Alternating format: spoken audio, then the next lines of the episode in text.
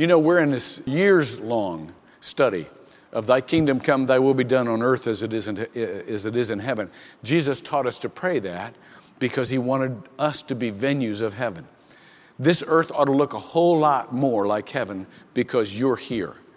And so we're being trained in righteousness. We're being trained in how to make that come about through the power of God. And all this year, we're talking about a theological term called apologetics.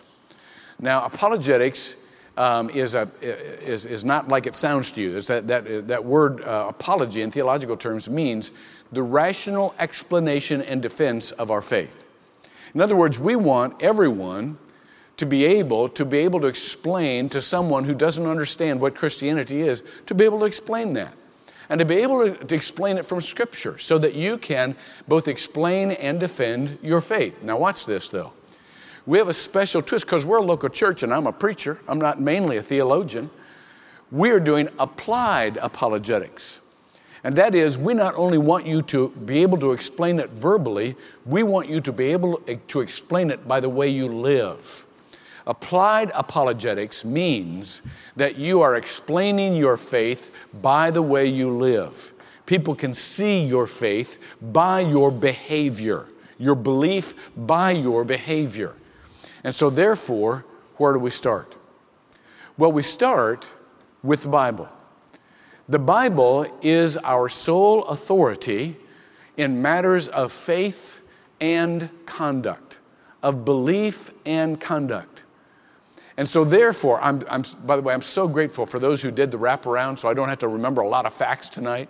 And for those of you who really do want to delve further, there are very good books. I'm reading a book right now, Why You Can Have Confidence in the Bible. And it just gives a very clear explanation about the document of the Bible. Now, why is this necessary? Well, first of all,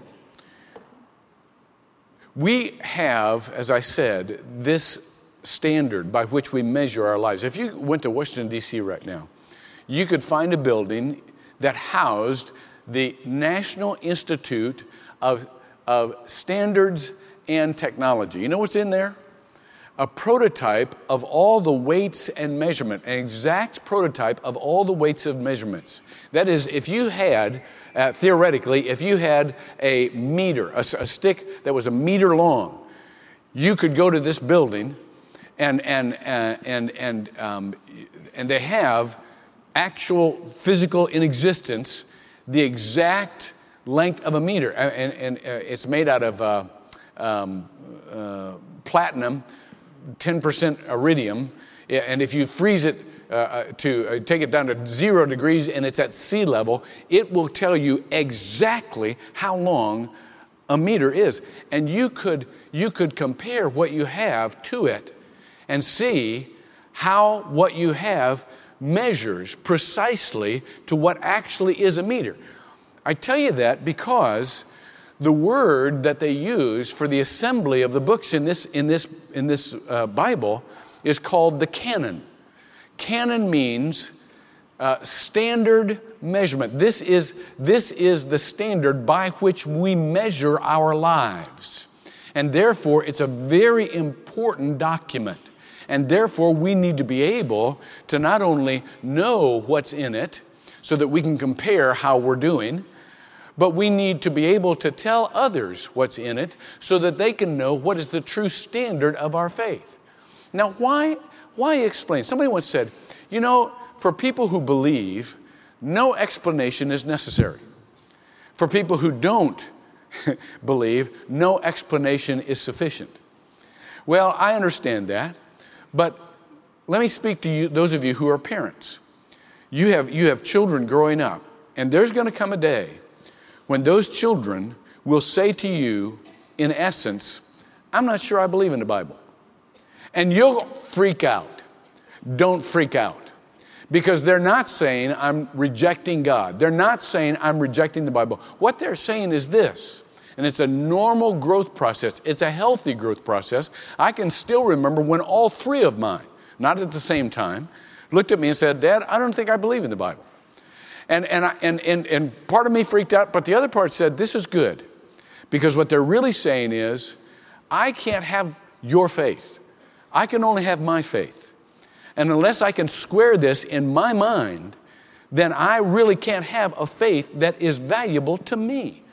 That is very, very valuable. And you need to be able to say, well, let me tell you why it is at least intellectually credible to believe in the Bible. And you've got to be able to do that. You have friends who are not just outright rebellious. They're a little bit curious. But they've heard, well, I'm not sure you can believe in this book because it's kind of like playing telephone. You know, somebody started out a book and it was pretty good. Maybe it was even inspired by God, but by the time you pass it through 100 generations, it's like playing telephone. You start out with one message and you end up with an entirely different message. Well, you've got to be able to disarm that kind of argument, that diffuse that kind of misunderstanding. And we can do that. But you have to know about the Bible in order to do it. And when you remove those impediments, because they wouldn't be asking you, and your kids wouldn't even be saying to you what they're going to be saying to you unless they wanted to believe. They would just walk away and not say anything. The fact that somebody will say something to you says, there's part of me that wants to believe. And the Bible says, always be ready to give an account for the hope that is in you. And that is the good of being able to understand why this book is reliable. First of all, I'm not going to cite a bunch of facts to you tonight. Let me simply say this very simple statement.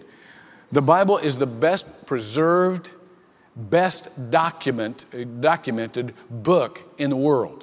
Of all of ancient literature, the Bible, we have more manuscripts. We have 7,500 manuscripts or pieces of manuscripts of the Bible.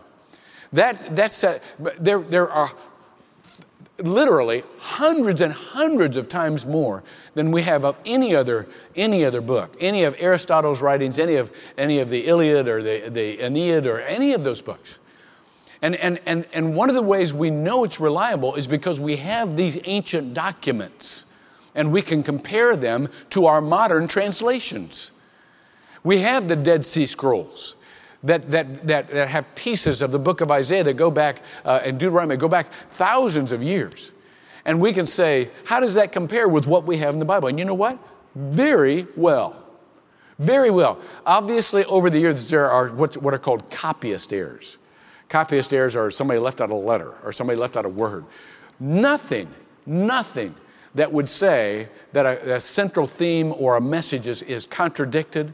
Nothing that would say that there's not integrity in the manuscript as we have received it as a piece of literature.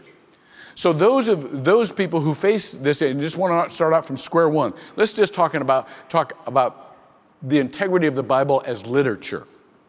How do we know it's true? We have better evidence for the Bible than of any other book. The Bible was written largely in a contemporary generation. Those who saw the goings-on were the authors.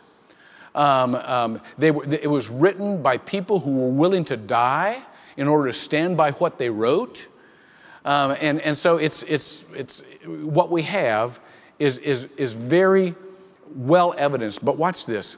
We also believe, and this is a matter of faith. See, you got to have both reason and faith in order to have a complete appraisal of of your standard. And for us, there is the faith that the Holy Spirit supernaturally superintended the text from its original form, its original inerrant form, and gave it to us, conducted it to us, so that it would have all of the inspiration of God. Now, having said that, let me ask you to turn in your scriptures to 2 Timothy chapter 3, verse 16. 2 Timothy, if you have your scriptures with you. If you don't, as Vernon said, get a Bible and bring it, all right? Now, somebody last night told me something, thank you for your feedback. I always appreciate your feedback because something always blindsides me. And I go, what? Oh, I should have realized that. Somebody came up to me last night after the service and said, I can't read. What do I do? You're the only way I know the Bible. Well, I realize that there are people who have not been taught to read, or who have a severe dyslexia, have a learning disability that will not allow them to read without great struggle and great misunderstanding. For you, I urge you to get the Bible on CD or the Bible on tape so that you can hear the actual words of the Bible. For those of you who can go online, there is an audio version of... what's that site? What did I say this morning? Somebody texted it this morning. Bible Gateway, thank you. Bible Gateway. If you go to www.biblegateway.com, there's an audio, a free audio version of the Bible. But if you don't have access to the internet, you can buy it in CDs or you can buy it in tapes. Please get it so that somebody is reading you the actual Word of God, so that you become familiar with the actual Word of God. For those of you who do have your Bible, read with me, starting with verse, and as we said, if you don't know where the books are, don't be ashamed. We are living in a biblically illiterate culture. But no one expects you to know. If people have to Google John 3:16, listen, you're far ahead being in church and bringing your Bible. I mean, you're already ahead. So it's okay. By the way, in fact, next week, I'm going to teach you how to interpret the Bible using the table of contents, because there are different forms of literature, and I want you to be aware of those so that your interpretation of the Bible can be more accurate. So this is what it says in John 3:16. This is what the Bible claims for itself. All Scripture is inspired by God. The Greek there literally means God-breathed. And in biblical imagery, you remember what happened when God breathed and God spoke. When God spoke, the world came about. When God breathed into a human being, that human being took on life. So when it says God breathed, it means it is not only created by God, it is given life by God. All Scripture is God-breathed and profitable for teaching, for reproof, for correction, for training in righteousness, so that the man of God may be adequate, equipped for every good work. Now, if you have your pens with you, I want you to do something. I'm going to tell you this often because I want to burn these categories in your mind. All during this year and in years to come, we're going to be educating you according to four basic principles: believe, belong, become, be sent. Because those four principles really cover the intentions of the Bible for our lives. So here's what I want you to do. In the margin, beside verse 16 where it says, all Scripture is inspired by God, I want you to write the word believe. Believe. So that you can be reminded that this is what shapes your beliefs. This is what, and it's a revelation that God has given in a special fashion to some people so that they can pass it on. Could I just say this to you? Let me interrupt myself here, as I always do. When it is clear what the Bible is saying, we believe that is what God is saying. And therefore, we don't have the liberty to revise it, to change it, to make it more relevant, to somehow make it fit into the culture. I was, about a year ago, I was doing a PBS, I was participating in a PBS special, the Jim Lehrer Report, and he had gathered about 20 or 30, I think, different Americans from all walks of life in Williamsburg. And we were sitting in the place where Thomas Jefferson and the other founding fathers kind of hammered out the original documents. And there really was a spectrum of Americans. Well, I got talking to, the person next to me was a lesbian counselor, wonderful person. I mean, I really, really liked this girl. And we were talking about gay marriage. And she was saying, kind of, what's the deal here? You know, I mean, she wasn't being disrespectful. She was just saying, you know, I've been through the whole religious route, and I know kind of about Christianity because I kind of been there, and I was a Catholic and I was an evangelical, and I was. The operative word was. And so what's the big deal about gay marriage? I mean, why can't you just broaden it a little bit to kind of fit, you know? And in essence, what I said to her, gosh, I wish I could.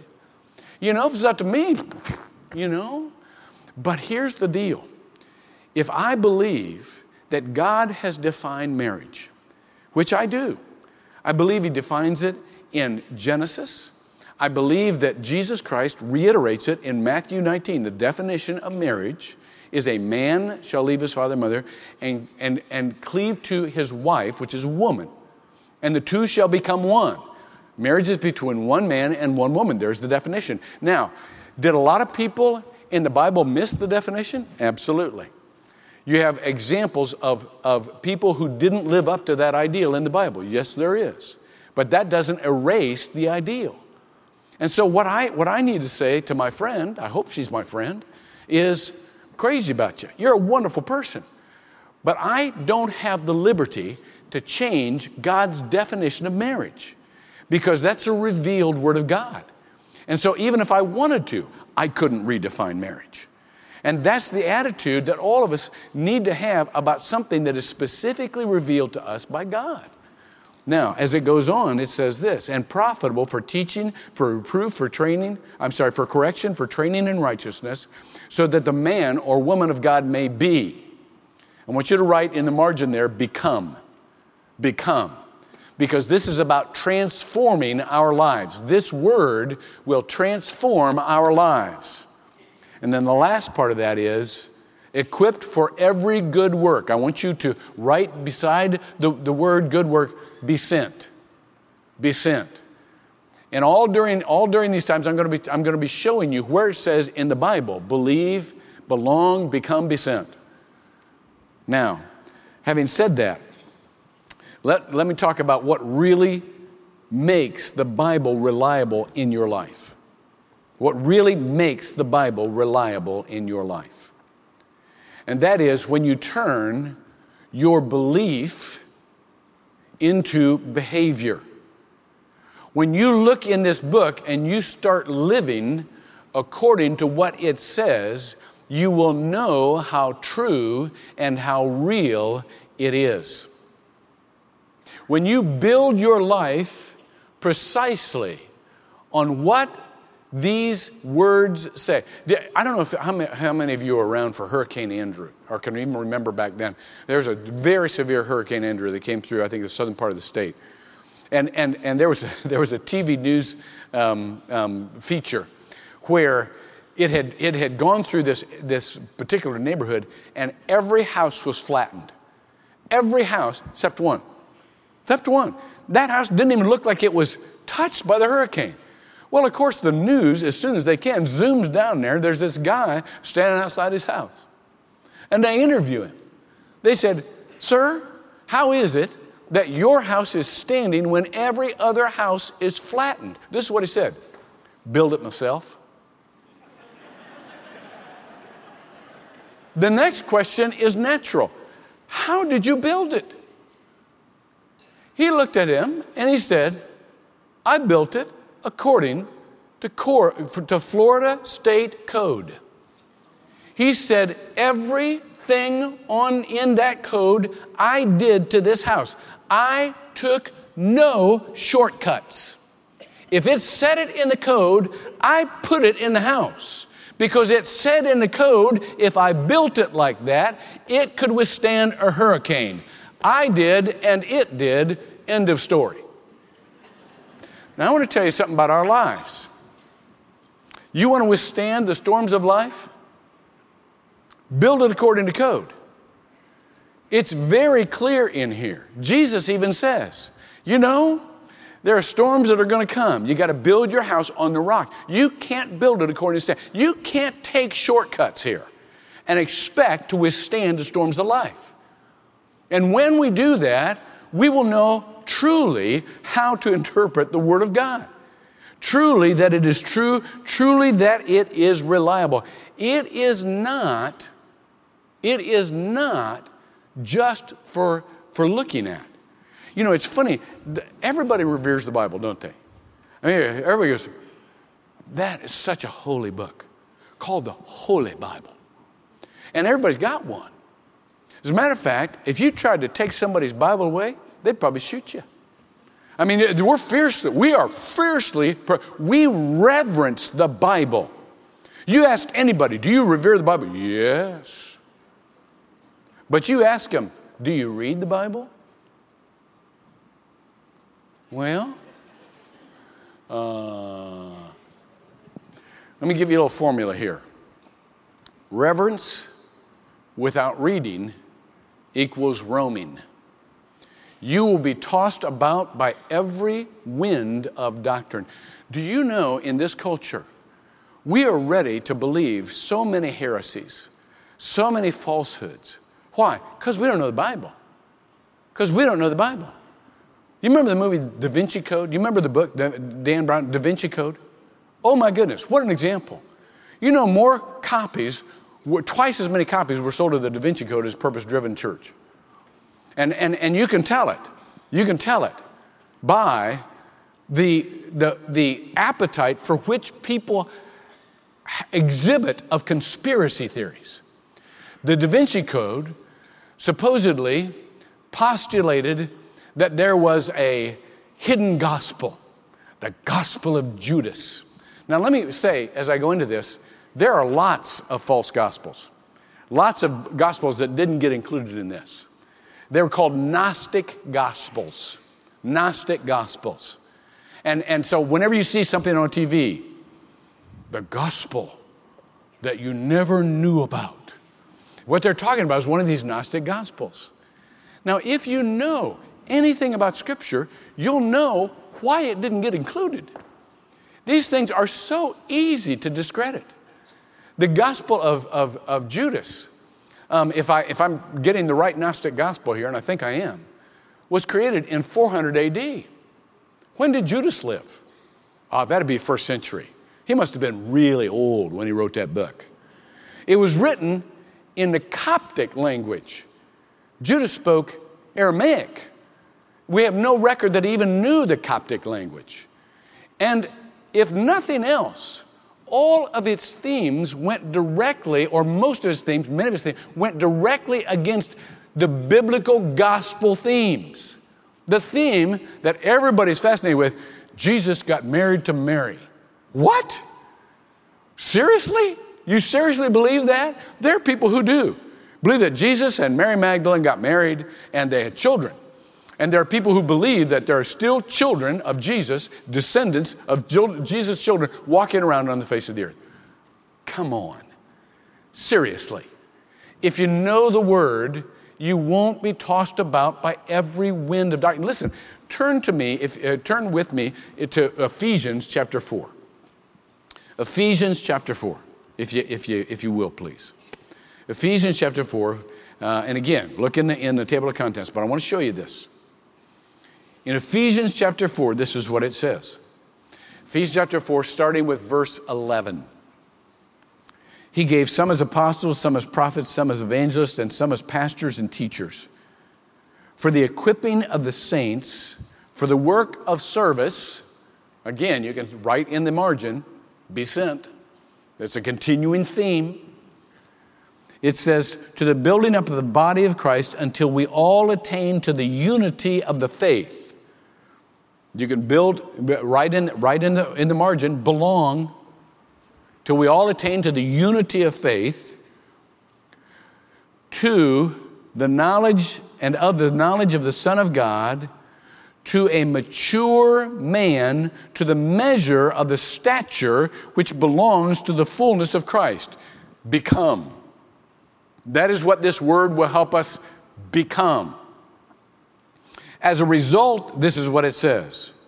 We are no longer to be children, tossed here and there by waves and carried about by every wind of doctrine, by the trickery of men. Right in the margin there, believe. When the Bible talks about accurate doctrine, it talks about believing. How do we believe? We read what's really in the Bible. Everybody knows the best way to spot a counterfeit is to look at the real thing. It's not to study the counterfeit, it's to study the real thing. And there's only one way to study. It's not to look on the outside, it's to look on the inside. I remember Louise Day, who said she was teaching the kids one time, and she was teaching them about when Jesus came to visit Mary and Martha. And remember that episode where Martha's running around and Mary's just kind of looking at Jesus, and Martha's getting all honked off at her sister and so on and so forth. Well, she teaching these small kids, and she looks at them and she says, "Now, what would you do if Jesus were going to come to your house today?" This little girl put up her said, "I'd put a Bible out on the table." Well, that's nice. That's nice. But that's not impressive to Jesus. What's impressive and what is transforming is for us to actually read it. And what you will find when you do is that it is very personal, and it answers the needs that you had, many of you, you're praying to God and say, "Oh God, give me this." It's in here. It really is in here. You know, years ago, in one of the Super Bowls, the Super Bowls have absolutely the best commercials. They really do. They cost like $1 million a minute or something. I mean, it's just incredible how much they cost. But Super Bowl 37, there was a spoof on the Tom Hanks movie Castaway. Did you ever see that movie? Tom Hanks is a Federal Express, I think, delivery driver, and somehow, I can't remember, he gets stranded on a desert island. It's all about his survival on a desert island. But a sub-theme is he's got this package he's supposed to deliver. And in order to remember his identity, he keeps that package. He wants to deliver that package. That's his job. So all through that time, he keeps the passage, and at the end of the movie, if I remember correctly, he delivers a package, which is really kind of a cool thing. Well, they have this spoof where this guy is, you know, obviously is Tom Hanks in this movie after he gets off the island, and he comes to this house, you know, and he delivers this package to this woman. He says, "I'm so sorry it's delayed. I've been stranded on a desert island." And she said, "Well, thank you. Thank you for the package." Then he pauses for a minute. And he says, "Just out of curiosity, what's in the package?" And she opens up the package and she looks and she goes, "Oh, not much. A satellite phone, a GPS positioning device, a water purifier, and some seeds." In other words, he was carrying all along exactly what he needed to survive. This is your package. This is your. Don't guard it. Look inside it. This is what you need for your life. That's why God has given it to us. Open the thing up and read it. And now, one more thing. I keep kind of dancing around this, but it's not just reading. It's actually being doers of the word. This is the Bible, what the Bible says. Be doers of the word and not hearers only. Jesus said there's one way you will know whether or not this is from God for you. There's one way you will know for sure that you can have confidence in the Bible. One way you will know whether or not this is reliable. You know what it is? If you're willing to do what it says. Jesus says in John chapter 7, verse 17, "If anyone is willing to do his will, he will know of the teaching, whether it is of God." Very, very simple. So this is what we've got to understand. We don't read this book for knowledge. We don't read this book to puff ourselves up or to know more about religion than somebody else. How many of you have ever known somebody who said, "You know, I knew this one guy, knew the Bible backwards and forwards, you know, but lived like hell. Just lived like a reprobate. Just wasn't even a believer." Well, first of all, I question that. I question that. But second of all, because I'm wondering how could you, but second of all, it just knowing what's in the Bible. Leonard Sweet used to have this story about the Prince of Granada who was confined by his uncle to this prison. His uncle was the king of Spain. And the Prince of Granada wanted to do a coup d'etat, and the king found out about it, put him in prison. And everybody knew when you went in this prison, you didn't get out. You just died in that prison. The only book they gave him was the Bible. Now watch this. No one can know how many times he read that book. But after he died, and he did die in prison, they found these little scratchings on the wall of his cell. He had found a nail, apparently, and scratched little things on the cell. You know what he scratched? Psalm 118, verse 8, is the center point verse of the Bible. Ezra, chapter 7, verse 6, has every letter of the alphabet except for the letter J. And all of this Bible trivia, there was no record that he understood that because Christ died for his sin, he could have eternal life. There was no record. There was no evidence that he took the evidence and the great gift of the Bible, that he could be set free by the truth, no matter where he was, that he could have all of the power and hope and love of heaven walking around in his life. No evidence that he availed himself of that. He just focused on the trivia. We don't want that. There's power in this book. And it doesn't matter if you understand it. I know people say, well, I tried reading the Bible once, and I didn't get it. Well, you know what? Let me suggest something. We're going to help you do that. Stick with the program here. Get in the Belong series, you know, and we'll help you do that. But if you just, starting tomorrow, want to start a Bible study, start with the Gospel of John, and you will understand some of it. God doesn't depend on what you don't understand. God can even work through what you don't understand to still perform His purpose in your life, to still give you the life that is in this Word. And it does transform your life. So let me get to the last part. This is what we're going to do now. We're going to just hear. We're just going to hear some of the words because the words are for you.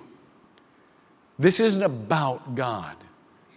This is God speaking to you. The Bible is a love story, and it's about your personal relationship with God. So when you're reading through this, you will get knowledge. But here's what I want you to say every time you read the Bible. Before you even start, this is what I want you to say. I want you to say out loud, God, what do you have to say to me today? What do you want to communicate to me through this word today? And as you read, He will tell you what He wants you to understand, but He will also tell you how much He loves you, and He will come close to you. Pray with me. Lord, thank You that You have given this book to us so powerfully and so wonderfully that it will give us Your life. We can be partakers of the divine nature through this word, but we can also feel Your closeness and walk with You as You transform our lives in ways we could never live up to the standards that You have for us. So give us, Lord God, the constant reminder and the commitment to read the Bible. We pray in Jesus' name. Amen.